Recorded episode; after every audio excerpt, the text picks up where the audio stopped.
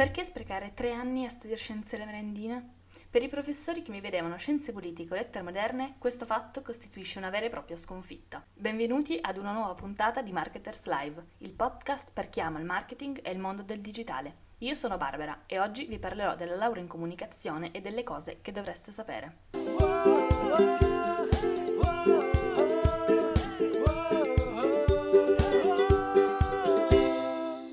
Marketers. Un mattino, mentre ero al bar di fronte a Palazzo Nuovo, avevo di fianco me due ragazzi che, mentre sorseggiavano un caffè prima dell'inizio delle lezioni, erano intenti a discutere del passatempo che avrei scoperto essere il preferito degli studenti universitari, ovvero decretare il percorso di studi migliore di tutti.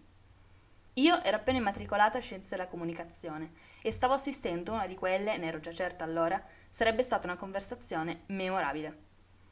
Con il passare dei mesi, però, quell'appellativo di scienze delle merendine iniziava a pesarmi. Stavo cedendo sotto il peso dei libri di psicologia cognitiva e le curve IS trattate macroeconomia B. Scienze delle merendine un corno, pensavo. Qua mica sopravvivo. Durante una delle lezioni di antropologia digitale, la professoressa proietta sulla parete quello che la società contemporanea ritiene essere il primo video virale della storia di Internet, una cover della canzone Dragostatin Day pezzo che fino a quel giorno associavo ricordi di infanzia di state italiane, al mare e che mai nella vita, mai avrei pensato potesse costituire materiale d'esame. Tutti gli studenti si guardavano attorno, un po' a disagio, e scoppiammo tutti a ridere per stemperare l'imbarazzo, nel mentre qualcuno si affacciava anche dal corridoio per capire che cosa stesse succedendo. La professoressa però si avvicendò a tenere una di quelle lezioni che ti segnano, quelle che poi ti ricordi, Presto vi renderete conto che tutto quello che vi circonda è una comunicazione. Dalla disposizione dei negozi alle bollette della luce. Siete completamente immersi in quello che state studiando. Questo vi sembrerà un video inutile, girato con una webcam scadente e con un microfono pessimo. Eppure un giorno le maggiori piattaforme gireranno intorno a momenti virali proprio come questo video, mobilitando milioni e miliardi di capitale per intercettarli e padroneggiarli, e questo condizionerà anche la vostra vita. Questo fu proprio l'inizio della mia storia d'amore con la comunicazione. Prima della pandemia a casa mia si guardava il telegiornale tutte le sere. Io arrivavo dall'ennesima lunga giornata di studio e di lezioni, intervallata naturalmente dai caffè e dalle discussioni in compagnia per decretare quale percorso di studi fosse il migliore. Un déjà vu. Al telegiornale il politico di turno stava rilasciando un'intervista e quasi sovrappensiero mi resi conto che il discorso che stava proponendo era pregno delle dinamiche che il professore di sociologia della comunicazione aveva trattato proprio in quella settimana di lezioni. Ero incredula, ma non potevo negare l'evidenza. Ricerca del consenso parla di argomenti che fanno parte dell'agenda quotidiana degli elettori, confirmation bias, gatekeeping, effetto Dunning-Kruger. Qualche settimana dopo, i discorsi dei politici quasi li prevedevo. La mia famiglia era sorpresa e scoppiava spesso a ridere. Scienze delle merendine un corno, ripetevo. Qua sto facendo qualcosa di grosso. Credo che finire una triennale in comunicazione durante un'epidemia mondiale non lo consiglierei a nessuno. Ho sempre immaginato la mia ultima lezione universitaria innaffiata da brindisi e dei sorrisi dei miei amici. Invece ricordo della frase d'effetto con cui il professore di sociologia dei consumi aveva concluso il suo corso. Ragazzi, spero che voi lo vediate a questo punto del percorso non state studiando come fregare la gente, voi state studiando le dinamiche delle narrazioni collettive. Le comprendete?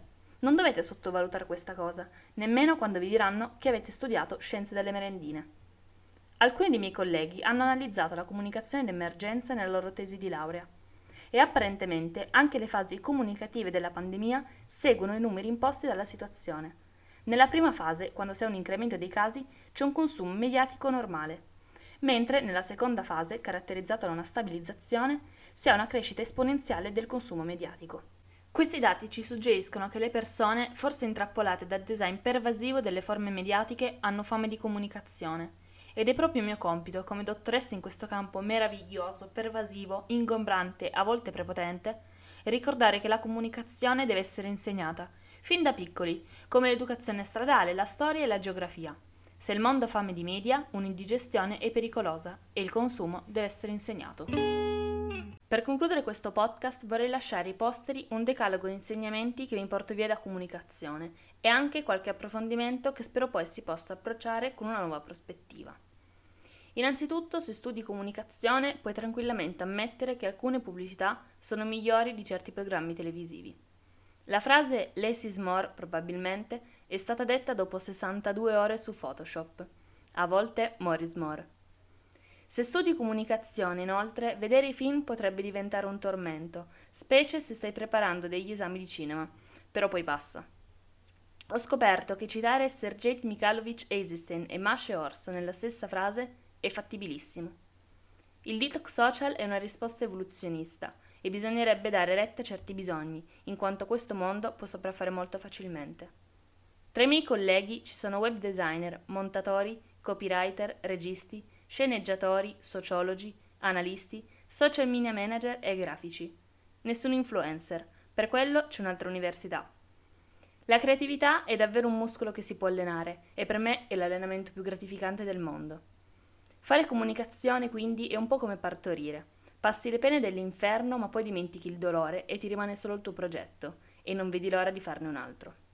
E infine le merendine ve le potete sognare perché la comunicazione è il lavoro più bello del mondo.